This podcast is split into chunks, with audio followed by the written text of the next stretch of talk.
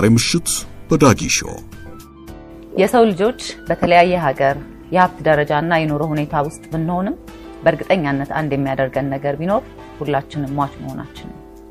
ለመሆኑ ሞትን በምን መልኩ ልንረዳው እንችላለን? አይቀሬነቱን ተቀብለን ከሞት ጋር ሰላም መፍጠርስ የምንችለው እንዴት ነው? እንዴትስ ነው ለሞት መዘጋጀት የምንችለው? ከሞት በኋላስ ሕይወት አለ? ሰው ቀብር ደርሶ ሲመጣ እኮ የሚያገኘው የነፍስ መረጋጋትና ነገ እኔም ወደዛው ነኝ የሚል ራስን የመመልከት እድል በጣም ቀላል አይደለም። ዛሬ እነዚህን ጉዳዮች ከዲያቆን ሄኖክ ኃይሌ ጋር እንጨዋወታለን። አብራችሁ ቆዩ። ዲያቆን ሄኖክ ኃይሌ እንኳን ወደ ዳጊ ሾው በድጋሚ ለሁለተኛ ጊዜ በሰላም መጣ። እንግዲህ በጣም አከብርሃለሁ፣ በጣም እወድሃለሁ፣ በጣም ወዳጄ ነህ እና ሄኒ እያልኩ ነው የምጠራህ address ማድረግ በእድሜም ደግሞ ተቀራራቢ ስለሆንን ማለት ነው እና ዛሬ ልናወራበት የተነሳ ነው ሀሳብ እንግዲህ ቀላል የሚባል ሀሳብ አይደለም ለብዙዎቻችን እና እኔም አይምሮ ውስጥ ያለ ነገር ነው። አንተም ውስጥ ያለ ሁሉም ሰው ውስጥ ያለ ነገር ነው። የማይለመድ ሁሌም ማንደምደው የሚፈጠር በየቀኑ የብዙዎቻችንን ቤት ያንኳኳ ግን ሁሌ አዲስ የሚባለውን ሀሳብ ነው ይዘን የተነሳ ነው እና እሱም ሞት ሞት ምንድን ነው ከሚለው ጀምረን እሱን ስለሱ አውርተን ወደሚቀጥሉት ሀሳቦች እንሄዳለን ብዬ አስባለሁ። እሺ፣ አመሰግናለሁ በድጋሚ ስለተጋበዝኩ እግዚአብሔር ይስጥልኝ። ሞት በጣም ሰፊ ርዕሰ ጉዳይ ነው።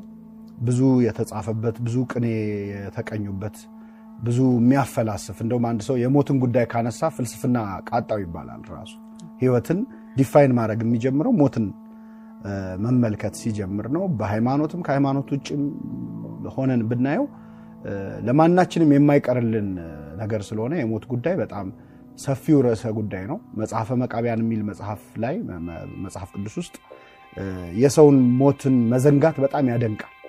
ያለ ግን የሚረሳ የማይቀር ግን አጠገብሽ ሆኖ የምትረሺው አይነት ነገር የለም። እንደዛ አይነት ርዕሰ ጉዳይ ነው ሞትና በጣም ሰፊ ርዕሰ ጉዳይ ነው።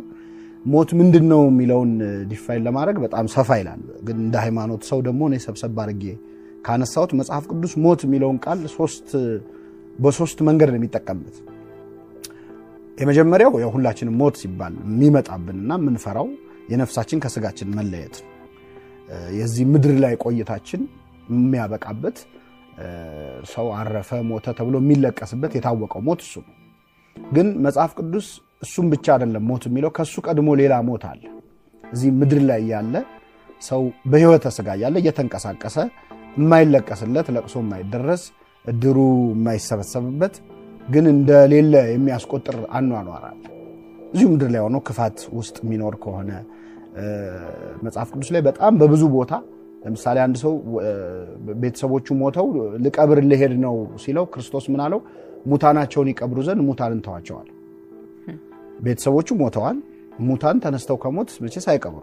ስለዚህ ሁለት አይነት ሞት በዚህ አረፍተ ነገር ውስጥ ተናገረ። አንደኛው ነፍሳቸው ከስጋ የተለየ ወላጆቹ ናቸው። ሁለተኛው ደግሞ ሙታን የተባሉት በህሊና መሞት አለ፣ በልብ መሞት አለ፣ በአስተሳሰብ መሞት አለ። አንዳንድ ሰው መኖ አለ እየተባለ ግን በጣም በክፋት ውስጥ ከኖረ መሞት የተሻለ ሁሉ ሊሆን ይችላል። እንደውም በጣም እኛ የምንፈራው የስጋን ሞት ከነፍስ መለየት ነው እንጂ እሱ የማይቀርና ስለ ሰውየው ማንነት የማያሳይ ሞት ነው። ምድር ላይ ያሉ ግን መሞት በጣም ስለ ባልቴት ሲናገር ባሏ ስለሞተባት ሴት ሲናገር የባሏን ሞት በጣም ለተቀማጠለ ሕይወት እንደ እድል የምትቆጥር ከሆነች በሕይወቷ ሳለች የሞተች ናት ይላል ቅዱስ ጳውሎስ። ደግሞ ቅምጥሊቱ ልና በሕይወቷ ሳለች የሞተች ናት ይላል። ስለዚህ በጣም ብዙ ሊያነጋግር ይገባ የነበረው ሞት ከዛኛው ይልቅ ይሄኛው ነው።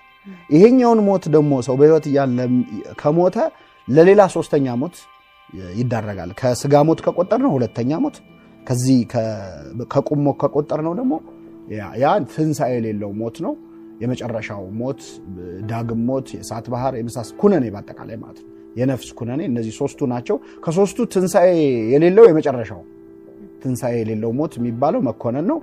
የስጋና የነፍስ መለየት ትንሹ ነው። በጣም የሚገርመው አሁን እኛ በጣም የምንፈራው ሞት የስጋና የነፍስ መለየት አይደል? ግን እሱ የመጨረሻውና ቀላሉ ሞት ነው። የማይቀረው የሆነን ደረጃ ለመሻገር ሲፈለግ ከስጋዊው ዓለም ወደ መንፈሳዊ ዓለም መሸጋገሪያ እንደውም የዘላለም ሕይወት የልደት ቀን የ birthday for eternal life ይባላል። ከዚህ ዓለም ከእናታችን ማህፀን አይደል የምንወጣው ከዚህ ዓለም ወደዛኛው ዓለም ለመሻገር ደግሞ ከምድር ማህፀን የምንወለድበት ቀን የልደት ቀን የሰማይ ቤት birthday ካለ የሚከበረው ሰው የሞተበት ቀን ነው እንግዲህ እና ትንሣኤ ያለው ሞት ነው። የመጨረሻው ደግሞ ምድር ላይ ያለው እሱም ትንሣኤ ያለው በንስሐ ሰው ሙታነ ህሊና ከሆነ የሆኑ ሰዎች የህሊና የልብ የአስተሳሰብ ሞት ውስጥ ያለ ሰው ፈቃደኛ ከሆነ ራሱን ለማስነሳት ይችላል። በማንኛውም ጊዜ ራሱን መቀየር ይችላል። ያ ምድር ላይ ያለ ንስሐ የሚባለው እሱ ትንሣኤ ይባላል። በድሮ ጊዜያቶች ብሉይ ኪዳን ላይ እና የተለያዩ ካልቸሮች፣ የተለያዩ ሃይማኖቶች፣ የተለያየ ባህሎች ላይ ሞትን እንዴት ያዩታል? ከዛው ጋር ተያይዘው ደግሞ አንዳንድ እምነቶች ላይ ከሞት በኋላ ህይወት አለ እንደሚባለው ሃይማኖት ሁሉ ከሞት በኋላ ህይወት የለም፣ exist አያደርግም። አንድ ሰው ከሞተ ምድራዊ ህይወቱ ካለቀ አለቀ ነው የሚሉ አሉ። ከዛ ውጭ ደግሞ የሞቱ ሰዎች ደግሞ ወደ ቅዱሳን ይሆናሉ የሚባሉ አባባሎች አሉ እና እነሱን አንተ እንዴት ታያቸዋለህ? ሁሉም እምነት የሞትን ነገር ማለፍ አይችልም። ለምን? የሁሉም እምነት ተከታይ ስለሚሞት የሆነ ነገር የማለት ግዴታ አለበት። የትኛውም እምነት ማለት ባህላዊም እምነት ልትዩ ትችያለሽ። በክርስትናውም በአይሁድ እምነትም ብሉይ ኪዳንም አዲስ ኪዳንም ከዛ ውጭ ሌሎች ደግሞ ባህላዊ እምነቶችም የሆነ የሆነ ነገር የሚሉት ነገር አለ። ከመጨረሻ ካነሳሽው ብጀምር ሞት ወደ ቅድስና ወይም ወደ higher being ባንቺ አገላለጽ ወይም የሆነ worship እስከመደረግ ድረስ የሚደርሱበት የተለያዩ እምነቶች አሉ። ወደ ክርስትናው ዓለም እና ወደ መጽሐፍ ቅዱስ ዓለም ከመጣን መሞት ብቻውን ቅዱስ የሚያሰኝ ከሆነ በቃ ሁሉም ሰው ቅዱስ ነው ማለት ነው። ምክንያቱም የሚቀር ሰው ስለሌለ እንደ achievement ሊቆጠር ነው ማለት ግን ይሄ በተፈጥሮ የሚሆነውን ነገር ሊሆነ ለዚህ ደረጃ ሊያበቃ አይችልም። ሆኖም ምድር ላይ ያለ የኖረው ህይወት ነው በኋላ ያለውን ከሞት በኋላ ያለውን ማንነቱን ቅዱስም እርኩስም ሊያሰኘው የሚያስችለው እንደ ሃይማኖት እንኳ ባይኖር ለምሳሌ ምድር ላይ በሀገራችን መሞታቸው የሞቱበትን ቀን የምናስታውሳቸው ታሪካዊ ሰዎች አሉ። ያ ግን መሞታቸው ያመጣው አይደለም። ከመሞታቸው በፊት የነበሩበት የኖሩበት አኗኗር ጥለውት ያለፉት አሻራ መልካም ነገር ከዛ በኋላ የእነሱን ሞት ቀኑን እንደ ትልቅ ነገር ለማስታወስ ልደታቸውም የዛ ነው ያህል ልደትም ሞትም ትርጉም የሚኖረው በነገራችን ላይ ሰውየው መሀል ላይ በኖረበት ምክንያት ኖረና ሞተ የሚል አለ መጽሐፍ ቅዱስ ላይ የዘር ሀረግ ሲዘረዝር አንዳንድ ሰዎችን ኖረ ሞተ የሚል ኖረ ሞተም አይነት አስተዋጽኦ ላለው ሰው መምጣቱም መሄዱም ለሱ ብቻ ነው የሚሆነው ትርጉም የሚኖረው ለሌላው አካል አይኖርም። ግን አኗኗራቸው ምድር ላይ የኖሩበት ህይወት ለሌላው ትርጉም የሚሰጥ ለሌላው ተርፈው ያለፉ ከሆኑ ያ ወደሆነ ደረጃ ያደርሳቸዋል። በሃይማኖት ደግሞ ተጋድሎ ፈጽመው መልካም ስራን ሰርተው እግዚአብሔር ያስቀመጠውን ህግጋትና ትእዛዝ ህግ ክልከላ ነው፣ ትእዛዝ ደግሞ አድርግ አድርግ የሚለው ነው። እሱን አድርገው ያለፉ ሰዎች ቅድስናን ሊያገኙ ይችላሉ። አምነው ሞቱ ይላል። አምኖ መሞትም አንድ ሳያምኑ ከመሞት በላይ ስለሆነ እሱም አንድ የሚያሰኝ ነው።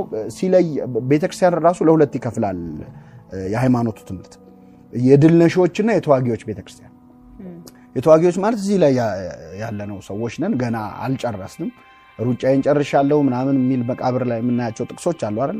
ገና ሩጫ ላይ ገና ትግል ላይ ገና የሆነ ነገር ለማግኘት እየታገለ ያለ ያለው አካል እዚህ ያለው ነው።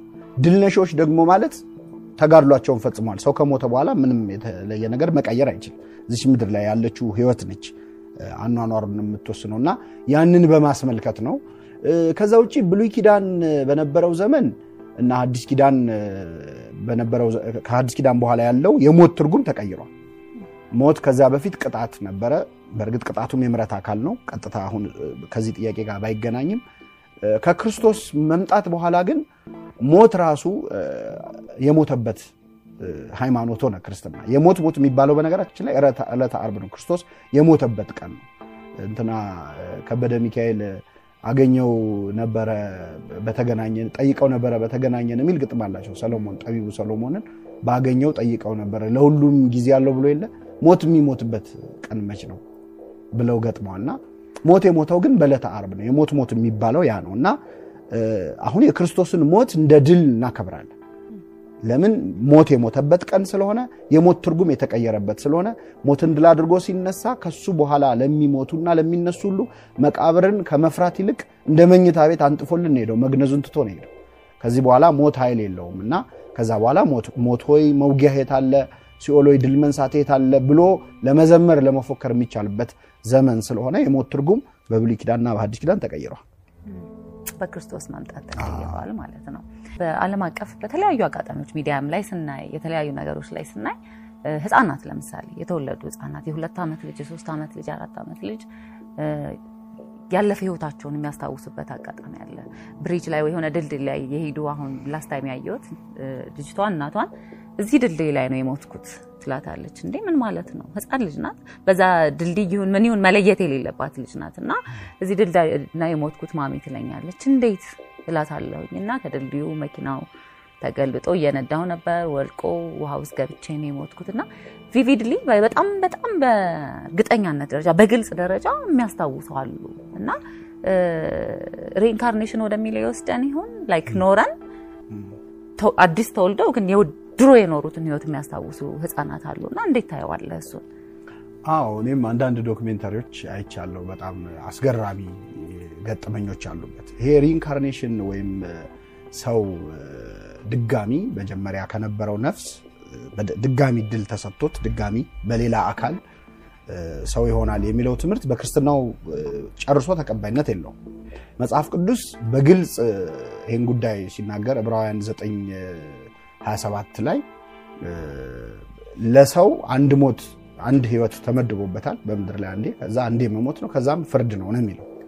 ስለዚህ ስለ አንድ ህይወትና ስለ አንድ ሞት ነው ምናምነው የሚሰበከው በክርስትናው ዓለም። እንደዚህ አይነት ነገሮች እንዴት ይታያሉ? ከምስራቃውያን በፊት ክርስትና ውስጥም በነገራችን ላይ ይህን ጉዳይ የሚያነሱ አካላት ተነስተው ነበረ። በተለይ በመጀመሪያዎቹ ክፍለ ዘመን ላይ ይሄ pre existence of soul የሚባል concept ነበረ። ነፍስ መዝገበ ነፍሳት የሚባል የሆነ ቦታ አለ። ነፍሳት ቀድመው ተፈጥረው ተቀምጠው ከዛ እዚህ እየመጡ ነው ከስጋ ጋር የሚዋሃዱት እና past life የነበራቸው ከዛ በፊት በሰሩት ስህተት እዚህ ምድር ላይ ሲመጡ ወይ ይቀጣሉ። ከዚህ በፊት ያቺ ነፍስ በሰራቻቸው ጥፋቶች ወደ ሁለተኛው እድል ሲሰጣቸው ይቀጣሉ፣ ወይ deformity ወይ ሌላ የአካል ጉድለት ምናምን ምናምን የሚል አይነት theory የሚያስተምሩ ሰዎች ነበሩ። በክርስትናው ዓለም ተወግዘው የተለዩ ሀሳቦች ናቸው። reincarnation ን አለማመናችን ሌላው ነገር መቅበራችን አሁን እንትን ያቃጥላሉ አስከሬን አይደለ? በምስራቅ በተለይ reincarnation የሚያምኑ አካላት ያቃጥላሉ። የሚያቃጥሉት ነፍስ release እንድትደረግ ነው። ይሄ ስጋው ካለ ከዚህ ጋር ያላት attachment ስለሚቀጥል ለቀጣዩ አካል እንዳትሆን እንዳታስራ እንዳትቀር ይሄኛው እናቃጥልለት ነው። እኛ ግን የምንቀብረው ድጋሚ ነፍስ የምትዋሃደው ከዚህኛው ስጋ ከዚህኛው አካል ጋር ነው የሚቀበረው አካል ጋር ነው ከሚል እምነት ነው። ስለዚህ practically ም አንቀበለውም ማለት ነው። እንዲህ እንዲህ አይነቶቹን case ኦች እንዴት እናየዋለን? እንግዲህ ሞት universal ነገር ነው አይደለ? ሁላችን ሞት አሁን አያከራክርም። ይሄኛው ጉዳይ ግን ሁላችንም ጋር አይከሰትም። አሁን እኔ personally past life experience የለኝም፣ አንቺም የለሽ ማለት የምታስታውሹ አብዛኛው billions of people ይሄ ቢጠየቁ የላቸው። ስለዚህ የተወሰኑ በጣም ጥቂት ሰዎች ናቸው እና የተወሰኑ ጥቂት ሰዎች በገጠማቸው ገጠመኝ በአጠቃላይ ሁሉም ሰው reincarnated ነው ማለት ይቻላል ወይ? የእነሱን አይተን እንደዛ ማለት ከተቻለ ለምን የእኛ ታይቶ አይደለም አይባል? እኛም አላይ አሁን እኔ ያኔ experience አላረኩ እንደኔ ያለው ሰው ዓለሙን ሞልቶታል።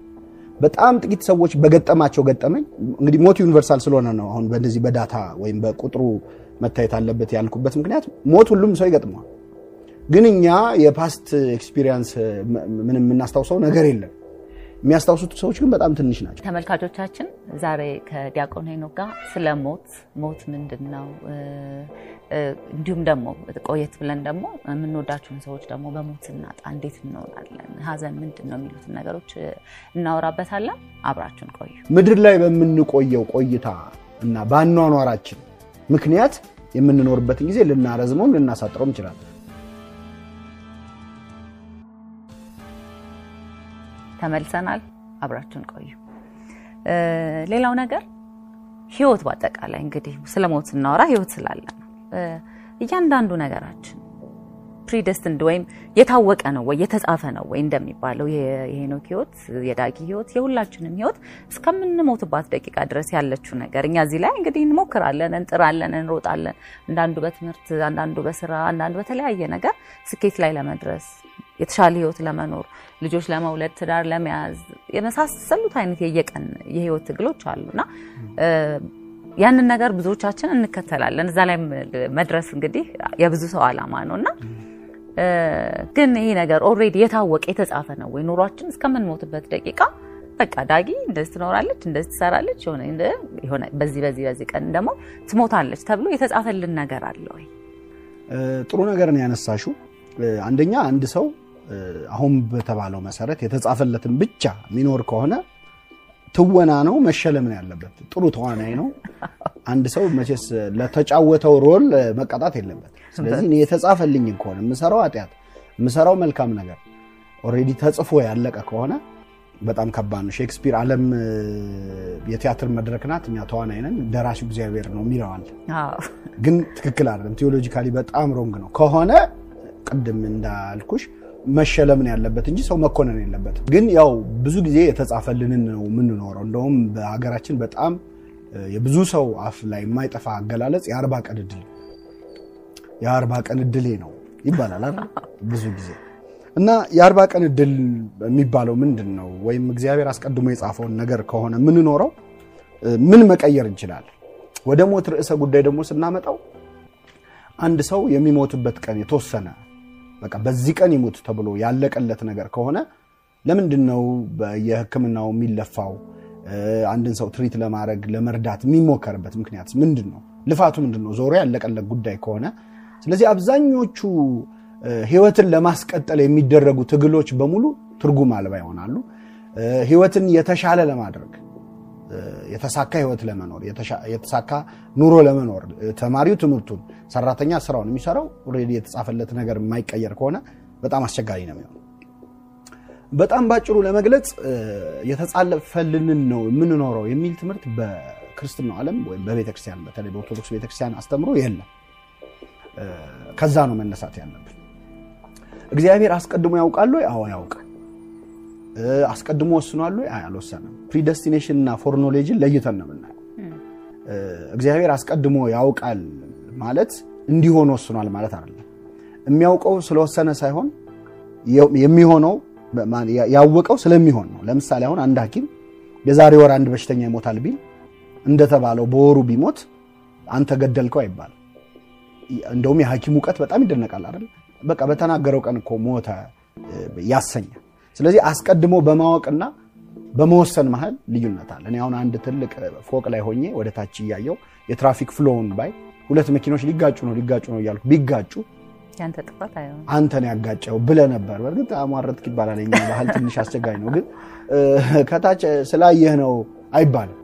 ያለሁበት ከፍ ያለ ቦታ የመኪኖቹን ቀጣይ እንትን ለማየት እድል ሰጠኝ። እግዚአብሔር ያለበት አምላካዊ ሲጀመር ከ time ውጭ ነው። እግዚአብሔር እኛ time የምንለው line ውስጥ ውጭ ነው ያለው። ስለዚህ ሁሉም አሁን እንደሆነ ነው። ትናንትም ነገም ዛሬም የሚባለው በእሱ ዘንድ አሁን ነው። ስለዚህ የእሱ የሚሆነውን የማየት የማወቅን ጉዳይ ከመወሰን ጋር ልክ አሁን እኔ ያየሁት ፊልም ለምሳሌ የሆነ ፊልም እየታየ ቀድሜ ያየሁት ነው ልበልሽ፣ አንቺ አላየሽው። ይህ ፊልም እንደዚህ ነው የሚሆነው ስል ቢሆን አንተ ስላልክ ነው የሚሆነው አይባልም። ቀድሞ የማየቴ ነገር ነው እና ማወቅንና መወሰንን ለይተን ነው አንደኛው። ከዛ ውጭ ምድር ላይ የሚሆኑት ነገሮች ለምሳሌ የአርባ ቀን እድል ይባላል አይደል? የአርባ ቀን እድል በነገራችን ላይ በሃይማኖቱም በሳይንሱም በጣም የሚደገፍ ጽንሰ ሀሳብ ምንድነው? አንድ ልጅ ሲጸነስ አርባ ቀን ሲሞላው በሳይንሱ ደግሞ ስምንት ሳምንት ሲሞላው ሙሉ አካሉ ያልቃል ማለት ሁሉም ኦርጋኖቹ ተሟልቶ ልጁ አድጎ አድጎ ሁሉም አካል ሁለት እጅ፣ ሁለት አይን፣ ሁለት እግር የሚለው ሁሉ ነገር ይኖረዋል። ከዛ በኋላ ሳይዙ ነው እንጂ እየጨመረ የሚመጣው ጨርሷል ማለት ነው። የልጁ ተስዕሎተ መልክ ይባላል በግዕዙ። እግዚአብሔር መልኩን ሳለው ቀረጸው አካሉን ማለት ነው። መልክ የሚባሉት እያንዳንዱ አካላት ነው። መልካ እንደዚህ መልካ እንደዚህ እንላለን። እያንዳንዱ አካል ማለት ነው እና ተስዕሎተ መልክ ወይም አይኑን፣ እጁን፣ እግሩን ሰጠው። ያ አርባ ቀን ሞላው ማለት ነው። ስለዚህ ሙሉ ሰው ሆነ። እድሉ የዛን ቀን ነው የተወሰነው ማለት በዛ በተሰጠው አካል የሚያደርገው ነገር የሱ እጅ ላይ ያለ ነገር። ስለዚህ ምን ይላል አሁን በዚህ በጾሙ በደብረ ዘይት ቀን የሚቀደስ ቅዳሴ ቅዱስ አትናቴዎስ የሚባል የደረሰዋል። በአርባ ቀኑ ድሃ እንዲሆን ታደርገዋለህ፣ ባለጸጋም ታደርገዋለህ ይላል። ማለት በአርባ ቀኑ ጽንስ ውስጥ እያለ ድሃ ሀብታም ይሆናል ማለት አይደለም። ድሃም ሀብታም ሊሆን የሚችልበትን ሙሉ አካል ሰጠኸው ማለት ነው። ከዛ የዛ ሰው ውሳኔ ነው። የዛ ሰው ውሳኔ የአርባ ቀን እድል ማለት እሱ። ስለዚህ ሰው የሆነ ነገር አድርጎ አልሳካ ሲለው የአርባ ቀን እድል ማለት አይችልም። ምክንያቱም ሰው ሆኖ የተፈጠረ እለት ነው ያበቃው። እግዚአብሔር ያን ቀን የአርባ ቀን እድል ሰጥቶናል ማለት ይሄ ሳይንሱም ሃይማኖቱም የሚያየው እንትን ነው እና የሞት ቀንን ውሳኔ በተመለከተ ከእውቀት አንጻር እግዚአብሔር ያውቃል። ከዛ ውጭ ግን conditional የሆነ እንደሆነ ራሱ እግዚአብሔር ሁኔታው ታይቶ እንደሆነ የሚያሳዩ በጣም በጣም ብዙ መጽሐፍ ቅዱሳዊ ጥቅሶች አሉ። ለምሳሌ ሁሉም የሚያውቀው ጥቅስ በምድር ላይ እድሜህ እንዲረዝም እናትና አባትን አክብር፣ መልካምም እንዲሆንልህ እድሜህ እንዲረዝም እናትና አባትን አክብር ይላል። conditional ውሳኔ ነው ማለት ነው። የኔ እድሜ እግዚአብሔር እድሜን እናትና አባቴን በማክበሬና ባለማክበሬ ላይ ያስቀምጦታል። እንደውም ከነ ዝርዝሩ ነው። በምድር ላይ እድሜህ እንዲረዝም አንድ ከዛ ደግሞ መልካም እንዲሆንልህ። አንዳንድ የእድሜ ረዝሞ በጣም ሊታመም ሊሰቃይ ይችላል ሰው አይደለ ባጠረልኝ እስኪል። ስለዚህ ሲሰጥ ምንድን ያለው? እድሜህ እንዲረዝምና መልካም እንዲሆንልህ መርዘሙም የመልካም እንዲሆንልህ እናትና አባትን አክብር። እንደዚህ በምድር ላይ ህይወታችሁ ይረዝም ዘንድ ትእዛዜን ጠብቁ። በጣም ብዙ ቦታዎች አሉ። ስለዚህ እድሜን conditional አድርጎታል ማለት ነው። ከተወሰነለት እድሜም በታች እግዚአብሔር እንዲኖር እየፈለገው ሊያጥር ይችላል ሰው። ለምሳሌ ዳዊት ሲጸልይ ይላል በዘመኔ እኩሌታ አትውሰደኝ በእድሜ እኩሌታ አትውሰደኝ ማለት አንተ እንድኖር ያሰብከው አለ፣ ግን በእኔ ምክንያት አታቋርጠው ይላል እና አንዳንዴ ሰው በራሱ ምክንያት ሊያሳጥረው ይችላል እስከ suicide እስከ ማድረግ ድረስ ማለት እንግዲህ suicide ማድረግ ለጊዜያዊ ችግር ዘላቂ መፍትሄ ራስን ማጥፋት ራስን ማጥፋት ማለት ነው። አሁን ይሄ ተወስኖ ነው ሊባል አይችልም። ልክ እንደዛ ግን suicide የግድ እኮ መርዝ መጠጣት ብቻ ላይሆን ይችላል። አንድ ሰው በሱስም gradual የሆነ ሱሳይድ አለ ማለት ቀስ ብሎ ራሱን እየጎዳ እየጎዳ የሚመጣበት ሊሆን ይችላል። ስለዚህ እነዚህን የሞት ቀንን ክፍት ነው ያደረገው እግዚአብሔር ነው። ሊረዝም ይችላል፣ ሊያጥር ይችላል እንጂ ያቺ ቀን ምን ብለዋለች? በጣም ደስ የሚል ቃል ወንድሟ ሞቶ ጌታ ሆይ አንተ በዚህ ኖረ ቢሆን ወንድሜ ባልሞተ ነበረ ብለዋለች ለክርስቶስ። በእርግጥ ክርስቶስ በዚህ ኖረ አይባል፣ እሱ በሁሉ የሞላ አምላክ ነው። ግን አንዳንዴ እንዲህ ተደርጎ ቢሆን ኖሮ እንዲህ አድርጌ ቢሆን ኖሮ ብሎ ሰው ይጸጸታል፣ በጣም ይጎዳል፣ ይሰበራል። የተወሰነ ነው ሲባል የሚጽናናም ሰው አለ። በከፊላው እግዚአብሔር ሲጀመር እግዚአብሔር ይገድላል፣ እግዚአብሔር ያድናል ብላለች ሐና የምትባል ነቢይት ስትጸልይ። መግደልም ማዳንም የእሱ ስልጣን ነው፣ እሱ እናምናለን። ግን ምድር ላይ በምንቆየው ቆይታ እና በአኗኗራችን ምክንያት የምንኖርበትን ጊዜ ልናረዝመውም ልናሳጥረውም ይችላል። በመልካምነትም ሊያጥር ይችላል። በነገራችን ያ የውሳኔው እግዚአብሔር ስለሆነ ለምሳሌ በክፋትም በመልካምነትም ያጥራል። በክፋት ሲሆን ለምሳሌ ፈርዖንን በጣም ጨካኝ ንጉሥ ነው ፈርዖን እና ፈርዖንን በኤርትራ ባህር ያሰጠመ ምሕረቱ ለዘላለም ነውና ይላል ዳዊት ሲጸልይ። እስቲ ባህር ውስጥ ከቶ ምሕረት አለ ወይ? ምንድነው ፈርዖን ቢቆይ ገና ህዝብ ይጨርሳል። ስለዚህ ለዚህ ሰውዬ እድሜው ማጠር የእግዚአብሔር ምሕረት አካል ሆነ። ለአንዳንድ ሰው ደግሞ እንደው መቆየ ስትይ መጽሐፈ ሲራክ ላይ መጽሐፈ ጥበብ ላይ በደንብ ይናገራል። ክፉ ከሚሰራባት ዓለም ቸኩሎ ሄደ ይላል። አንዳንዴ ሰው በጣም ጥሩ ማንነት ኖሮት በጣም በቃ በሰው የተወደደ ሆኖ ምናልባት አንድ አምስት ዓመት ቢጨምር የነበረውን ጥሩ ነገር ሁሉ አበላሽቶ ይሄድ ከሆነ መንገዱን ያውቃልና እግዚአብሔር ሊወስደው ይችላል። ክፉ ከሚደረግባት ዓለም ቸኩሎ ሄደ የሚለው ይህንን ነው። የራሱን ሰዎች ወሰደ ምናምን ሲባል የምትሰሚው ማለት ነው። እና ደጋግ ሰዎች አይበረክቱም ይባላል። ለምሳሌ ሊበረክትም ይችላል። እነ ማቱሳላ ዘጠኝ መቶ ዓመት የኖሩት ደጋግ ሰዎች ናቸው። ክፉ ሰዎች አለ ማለት በአንድ ቃል define ታደርጊው አትችይም። አቤልን ቃየል ገደለው። ወጣት ነው። አሁን ወጣት ሲሞት ዘመኑ ወጣት የሚሞትበት ነው፣ ክፉ ዘመን እንላለን። የመጀመሪያው ሟች ወጣት ነው። ስለዚህ እሱ በየትኛውም እድሜ ሊጠራ ይችላል። እንግዲህ የፈጣሪን አዋቂነት አሁን እኛ በነገራችን ላይ ስለሞት የምናደርገው discussion ማለት ምን እንደሆነ ታውቂያለሽ? ሆድ ውስጥ ያሉ ለምሳሌ መንታ ህፃናት ስለዚህ ምድር ቢያወሩ እንዴት ነው ወተን ስለማያውቁት ነገር ማለት ነው። እና እንደው ማለት በተጻፉልን እውነታዎች ተመስርተን እንፍጨረጨር ይሆናል እንጂ አብዛኛው በሞት የሚመለስ ጥያቄ አለ። አንድ ብፁዕ ቅዱስ አቡነ ሽኖዳ የሚባሉ የግብፅ ፓትርያርክ አንድ ልጅ ነፍስ ስትወጣ እንዴት ነው ብሎ ጠየቃቸው እና አልሞከርኩትማ እና አንዳንዴ ሞክረን የምናውቀው ነገር አለ ማለት ነው። ቅዱስ ጳውሎስም አሁን ከእውቀት ከፍዬ አውቃለሁ፣ በኋላ ግን እኔ እንደታወቅኩ አውቃለሁ ይላል። የበለጠ experience ስታደርጊው የሚገባሽ እውነት ያለው በተለይ ሞት ላይ ያም ሆነ ግን እንደዛ ነው። በጣም ሄኒ በጣም ደስ የሚል ነገር ነው እያልክ ያለሁ። ለምን አንደኛ ይሄ ሰበብ የምናደርገው ነገር የአርባ ቀን እድሌ ነው የምንለው ነገር እንደማይሰራና የኛ ጥረት እንደሚያስፈልግ፣ ሁለተኛ ነገር ግን እድሜያችሁ እንዲረዝም ከፈለጋችሁ ትእዛዜን አክብሩ ሲል ለምሳሌ ከሃይማኖት እንኳ ብንወጣ ትእዛዛቶቹ ምንድን ናቸው?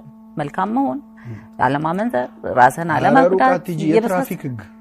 እሱም ማክበር እድሜያችሁ እንዲረዝም መኪና አይታችሁ ተሻገሩ። ሊሆን ይችላል። በመጠጥ ራሳችንን abuse የምናደርግ ከሆነ of course ጉበታችን ፈርሶ የመሞት possibility ሰፊ ነው። በሲጋራ እንደዛ ከሆነ ሳምባችን እና logic ኡም ራሱ ከሃይማኖቱ ራሱ ወጥተህ ስታየው logic ኡም sense ይሰጣልና ለ universe ኡ ህግ ራሱ መገዛት አንድ ነገር። Exactly because በቃ religious ግዴታ በጣም ሃይማኖተኛ ሰው መሆን አይጠበቅብህም እነዚህን ነገሮች ለማወቅ ነው። ሌላው ነገር እኔ አሁን በጣም በሞት ልቤ የተሰበረ ሰው ነኝ። ለረጅም ጊዜ ታውቃለህ የኔን ታሪክ እና ለበጎ ነው ይባላል። ሞት የሃይማኖት አባቶችም ልክ አባቴ በ49 ዓመቱ ተቀብሮ አባቴ እንዲኖር ገና የምመኘው አባቴ ወጣቱ አባቴ ለእኔ የደከመው አባቴ ሞቶ ቄሶቹ እዛ ጋር ቆመው በቃ መጽናናት ነው ይሄ እግዚአብሔርን ያስከፋል እንደዚህ ማድረግ የለብሽም ሲሉም ለደቂቃም አልሰማኋቸውም። First of all እግዚአብሔር የሚባለው ነገር አለ እንዴ ነው ያልኩት። because ቢኖር ኖሮ የኔ አባት እንደዛ የደከመውን አባት አይወስድ በዚህ እድሜው። ለምን እኔ ሞት ሳይሆን ችግሬ ያለ ጊዜው ሄደ የሚባለው ቅድም ልትገልጽ የሞከርከው ነገር አለ እና እሱ እሱን ስታስበው ያጣልሃል። ራሱ እግዚአብሔር ካለም ያጣልሃል። ክፉ ነው ማለት ነው ያስብላል። ወይም ደግሞ የለም እንጂ እንደዚህ አይነት መጥፎ ነገር እንዴት እንዲከናወን ያደርጋል እንላለን። ሞስትሊ እኔ ላለሁኝ እና ለበጎ ነው ለብዙ ነገሮችን ለበጎ ነው ብለን ልናልፋቸው እንችላለን። የምትወደውን ሰው በሞት ማጣት ግን ለበጎ ነው ከሚለው ውስጥ እኔ እስከዛሬ ሰባት ዓመት አልፎታል ነገር ግን እስካሁን እሱን አላምንበትም እና ይህንንም ፕሮግራም የሚያዩ ሰዎች አሉ አሁን የሚከታተሉ የሚወዷቸውን አጠገባቸው የነበሩ ሰዎችን በሞት ያጡ ብዙ ሰዎች አሉና እኔ ያለፍኩት ጨለማ ጊዜ አለ። ዛሬ እሱን አልፌዋለሁ ተመስገን። እዛ ውስጥ ያሉ ብዙ ሰዎች አሉና እስቲ ከዛ ጋር እያይዘ የምንወዳቸውን ሰዎች ስናጣ ምን ማድረግ አለብን? ስሜቱንስ እንዴት ነው የምናስታመመው? አትዘኑ ተው የሚሉንን ሰዎች ምንድን ነው ያስ ልክ ነው ወይ የሚለውን ነገር እስኪ የሆነ ነገር በልበት። አዎ በጣም ጥሩ ነው ያነሳሽው ጉዳይ። በጣም ከባድ ነው። ምንድን ነው በሰው ቁስል እንጨት ስደድበት የሚባል አባባል አለና እንዲሁ በቀላሉ በተለይ ሀዘኑን experience ያደረገው ሰው ያህል የሚታመም የዛን ደረጃ ህመሙን የሚያውቀው የለም። ወደ ሃይማኖቱ አስተምህሮ ስንመጣ በመጀመሪያ ራሱ አምላካችን ኢየሱስ ክርስቶስ ሰዎች ሲሞቱብን ምን አይነት reaction ሊኖረን እንደሚችል አሳይቶ እሱም አላዛርን የተባለ ሰው ከሞት ያስነሳበት ታሪክ ላይ እህቶቹ፣ ቤተሰቦቹ መጥተው እየጮሁ እያለቀሱ ከበው ሲያይ በመንፈሱ ታወከ፣ አለቀሰ። ከዛ ከአንድ ሰዓት በኋላ ያስነሳው ምናልባትም ከ30 ደቂቃ በኋላ ወዴት ቀበራችሁት አለ ይላል። አለቀሰ። ከዛ በኋላ አስነሳው። እንደሚያስነሳው ያውቃል፣ ግን still አዘን አለቀሰ።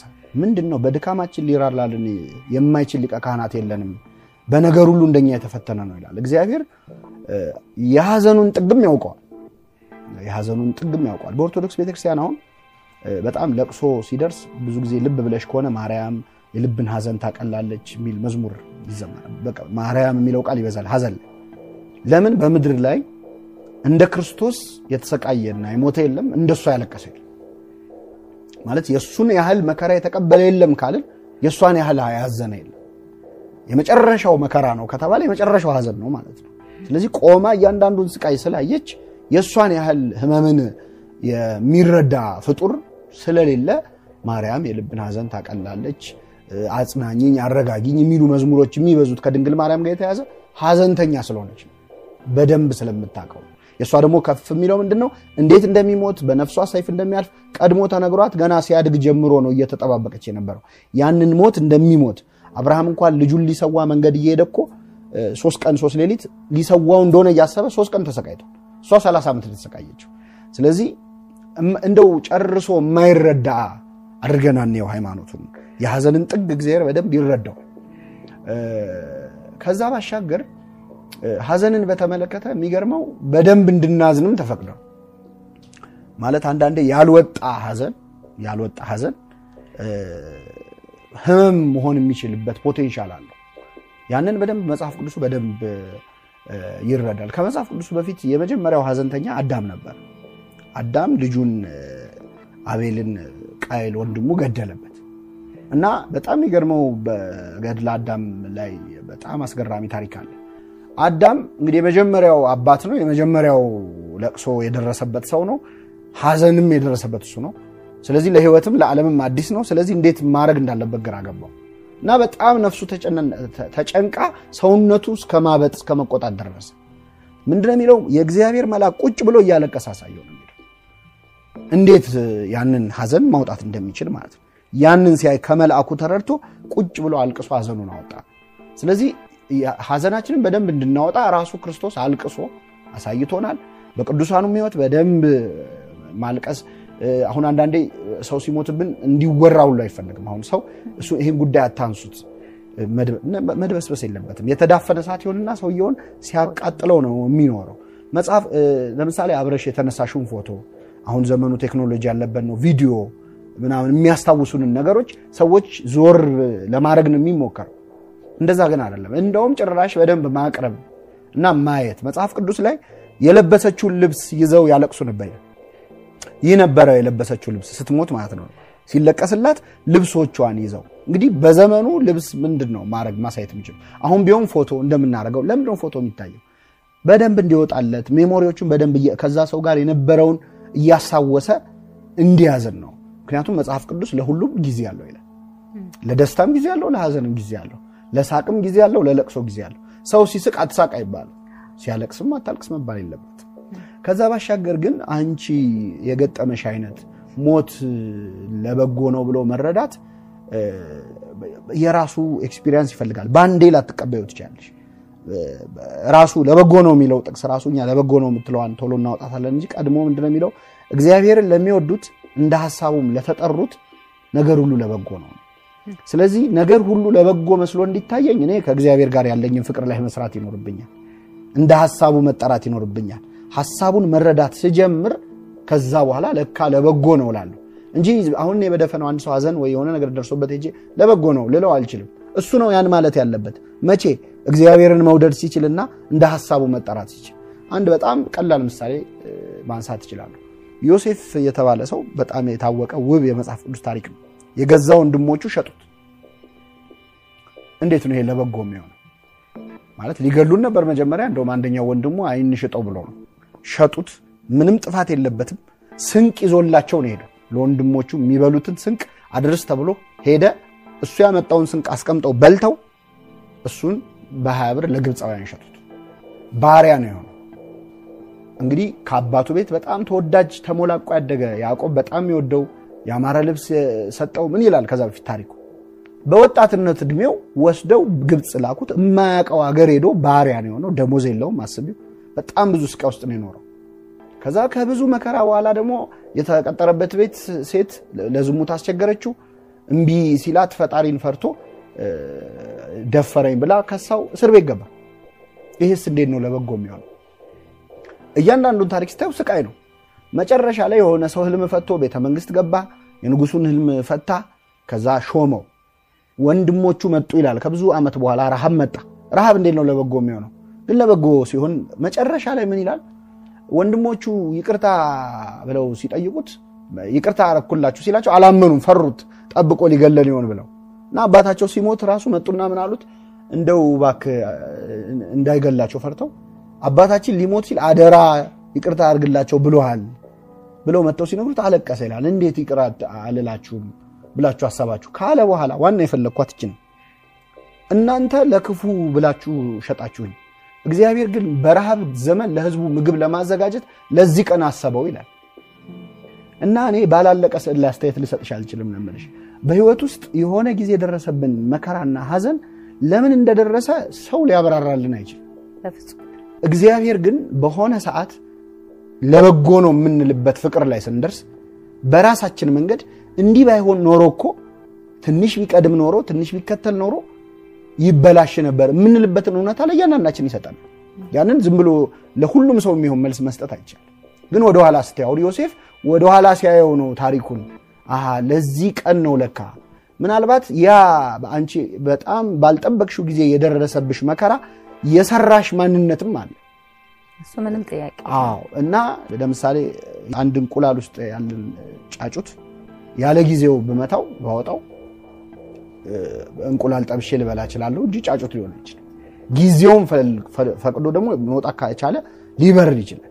ንስር ምን ታደርጋለች? እንቁላል ከጣለች በኋላ ልክ ጫጩት ከጣለች ጫጩቱ ከተፈለፈለ በኋላ እዛ ዙሪያውን በሾህ ታጥሯለች። ለምን comfortable እንዳይሆን እና ሲያመው እንዲህ ሲል እንዲህ ሲሸሽ ክንፉ እያደገ እያደገ እየጠነከረ ይመጣል። ከዛ ክንፉ መጠንከሩን ስታቅ ምን ታደርጋለች? ቤቱን ታፈርስበታለች። ንስሩ ሲፈርስበት ተከሰከስኩኝ ብሎ ሄዳል፣ ይበራል ማለት ነው። እግዚአብሔር አንዳንዴ ሊያጠነክረን የሚያጥራቸው ሾሆች አሉ። በእኛ መቅ ስርዓትህን እንድማር ያስጨነከኝ ለመልካም ሆነልኝ ይላል ዳዊት። ምን አይነት ጭንቅ ነው? ጭንቅ ነው፣ ግን ለመልካም ሆነልኝ። በኋላ ስታዩ የሚገባሽ ነገር አለ በህይወትሽ እና እያንዳንዱ ሰው ለበጎ ነው የሚያሰኘው። ዝም ብሎ የሰው ቁስል ላይ እንጨት ለመስደድ አይደለም። በዛ ሰው ታሪክ ውስጥ ያ ነገር መሆኑ የሚያመጣቸው በጣም ብዙ መልካም ነገሮች አሉ። ዩኒቨርሳሊ እኮ ማንኛውም ሰው ወላጆች ይሞቱበታል። ጨርሶ ወላጅም የሌለው ይኖር ይችላል። ወላጅም ኖሮት በወላጁ ደስተኛ ያልሆነና ኖረ ሞተ ምን ያደርግልኛል የሚልም ይኖራል miss የምታረጉ ወላጅ ማግኘትም እኮ አንድ ነገር ነው እና እኔ አሁን ይሄ የሚባል መልስ ልሰጥ አልችልም፣ ግን ሀሳቡ ይሄ በተለይ አሁን እንደነ ዮሴፍ አሁን እንደሰማናቸው አይነት ታሪኮች at least አልሞቱም። at the end of the day ስላሉ በህይወት ምንድን ነው የሚባለው ያልሞተ ሰው ይገናኛል ሰው መጨረሻ ላይ መልስ አላቸው። ብቻ እነዚህ ሰዎች እንዳልከው ነው። ባላለቀ ጽሁፍ ላይ መልስ መስጠት አንችልም ወይ እንግዲህ ሞተን ካላየ ነው በስተቀረ የዚህ ነገር መልስ ላናገኝለትም እንችላለን። I think በኔ specially ከኔ ጋር ባለው ነገር ብዬ አስባለሁ። ቆመን ልንመልሰውም እንችላለን። እድሜ ይስጠን እግዚአብሔር። እግዚአብሔር ከፈቀደ እሱም ሊሆን ይችላል። ብመልሰው አንድ ቀን በጣም ደስ ይለኛል። ለምን ሁሉም ላይ ጥያቄ አለ። በጣም ደስታ ላይ ሲሆን ወይኔ አባቴ ሳያ ይላል። በጣም የሚያሳዝን ነገር ሲገጥመኝ አባቴ ቢኖር ያጽናናኝ ነበር እላለሁ። እህቴ አድጋ ሳያት ወይኔ ቢያያት ኖሮ እላለሁ። ልጄ you know ሁሌ ኖሮ ቢሆን ኖሮ ሁሌ ክፍተት ያች ጉድለቷ አትሞላም። አሁን የምለውን ነገር I'm sure በጣም ብዙ ህዝብ የሚጋራውና የሚሰማው ስሜት ነው። እና ያንን ለበጎ ነው የሚለው ላይ መድረስ እንግዲህ ለምን ብዙ በሃይማኖትም የተጉ ከእግዚአብሔር ጋር ያላቸውም ቅርበት በጣም የጠበቅም ሰዎች የዘመድ ቄስ ሲፈታ ያለቅስ ይባላል ማለት ነው። ቄስ ሆኖ ዘመድ ሲሆን ራሱ ያለቅሳል። ፍታቱን ትቶ እንደማለት። ስለዚህ ይሄ የእውቀት ጉዳይ አይደለም። እንደነገርኩሽ ክርስቶስ የሚያስነሳውን ሰው ህመም አልቅሶበታል ማለት ክርስቶስም ሆኖ የሚፈታ ችግር አይደለም ማለት ነው። በዚህ ደረጃ ማዘኑ። ከዛ ውጭ ግን ሂደት የሚመልሳቸው አንዳንድ ለካ እግዚአብሔር አዋቂ ነው የሚያሰኝ ነገሮች ገጠመኞች አሉ። አሁን በጣም የዜና አበው የሚባል መጽሐፍ አለ። ያው ረጃጅም ታሪኮች ስለሆኑ ነው የማላነሳቸው እንጂ አንዳንድ ታሪኮች በጣም ለተደረገባቸው ክፉ ነገር እንዲያመሰግኑ የተገደዱ ሰዎች በህይወቴ መጣብኝ ለሚሉት መጥፎ ነገር ያ መጥፎ ነገር ሰርቷቸው አልፎ በእነሱም ብቻ ሳይሆን በሞተውም ሰው የሞተውን ሰው በምን እንግዲህ ነገርን ሁሉ በጊዜ ውብ አድርጎ ሰራው ሲባል አበባውን፣ ሜዳውን፣ ሳር ቅጠሉን ማለት ብቻ አይደለም። ይሄንንም ነው እኛ መጥፎ ናቸው ምንላቸውንም ነገሮች ጭምር በጊዜው ነው የሚሰራቸው። ተመልካቾቻችን ዛሬ ከዲያቆን ሄኖክ ጋር ስለ ሞት ሞት ምንድን ነው እንዲሁም ደግሞ ቆየት ብለን ደግሞ የምንወዳቸውን ሰዎች ደግሞ በሞት ስናጣ እንዴት እንሆናለን፣ ሀዘን ምንድን ነው የሚሉትን ነገሮች እናወራበታለን። አብራችሁን ቆዩ። ተመልሰናል። አብራችሁን ቆዩ። ሌላው ነገር ጤነኛ የሆነ ስለ ሞት ማሰብ like ስለ ሞት ስናስብ ሁሌ ፍርሃት ጭንቀት ነው። ኧረ ሰው እንዳይሞትብኝ ወይኔ ሲያሳዝኑ ጉዳቸው ፈላ አባታቸው ሞተ። ሞታችንን ስናስብ እኔ ምን ሁሌ ላለውን ለራሴ የሚሰራልኝ ነገር እንዳልከው ቅድም አሁን የአባቴ ሞት ዛሬ የሆንኳትን ልጅ እንደሆን አድርጎኛል። አሁን እኔ ከዛ ከጨለማው ጊዜ ከወጣሁ በኋላ አባቴ በህይወት ቢኖር ኖሮ እንደሆን የሚፈልገውን ነገር የሚያስደስተውን ነገር ለመኖር እሞክራለሁ። ግን ሞትን ማሰብ እላለሁ ደግ ያደርጋል እላለሁ። ሞት እንዳለ ስታቅ ይሄ ክፋቱ፣ ምቀኝነቱ፣ መጥፎ ነገር ማድረጉ በቃ ነገ ምን ሞት ሰዎች ነን። ስለዚህ ዛሬ የተሻለ ኑሮ ብንኖር የተሻለ መልካም ስራ ብንሰራ ዘረኝነቱ አሁን የሚከናወነው ዓለም ላይ ያለውን ነገር በሙሉ ለፓወር፣ ለገንዘብ፣ ለስልጣን የምንሆነውን ነገር በሙሉ ይቀንሳል። ወይ ነገ የምሞት ሰው ነኝ ዛሬ ለምን መልካም ሰው በሆን ይሻል። ከሃይማኖቱ ራሱ ወተን ብናየው እንደዛ ብዬ አስባለሁ። እና ሞትን ስናስብ ጤነኛ የሆነው መንገድ ምንድን ነው ትላለህ? በነገራችን ላይ አንድ እንደ በጎ ልክ ጾም፣ ጸሎት ምናምን የሚባሉ በጎ ልምምዶች ውስጥ የሚቆጠረው አንዱ ሞትን ማሰብ ተዘክሮተ ሞት ይባላል። ራሱ ሞትን ማሰብ እንደ ቨርቺው ነው የቤተክርስቲያን መጽሐፍት የሚገልጸው። ሞትን ማሰብ መቻል ራሱ እንደ ጸሎት ነው።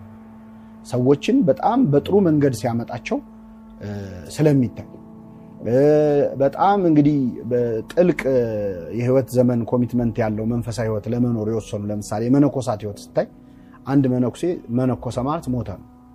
ፍታት ተፈቶ ነው ወደዛኛው ህይወት የሚገባው። አርባ አውጥቶ ነው አርባ ደግሶ በህይወቱ ሳለ ማለት ነው።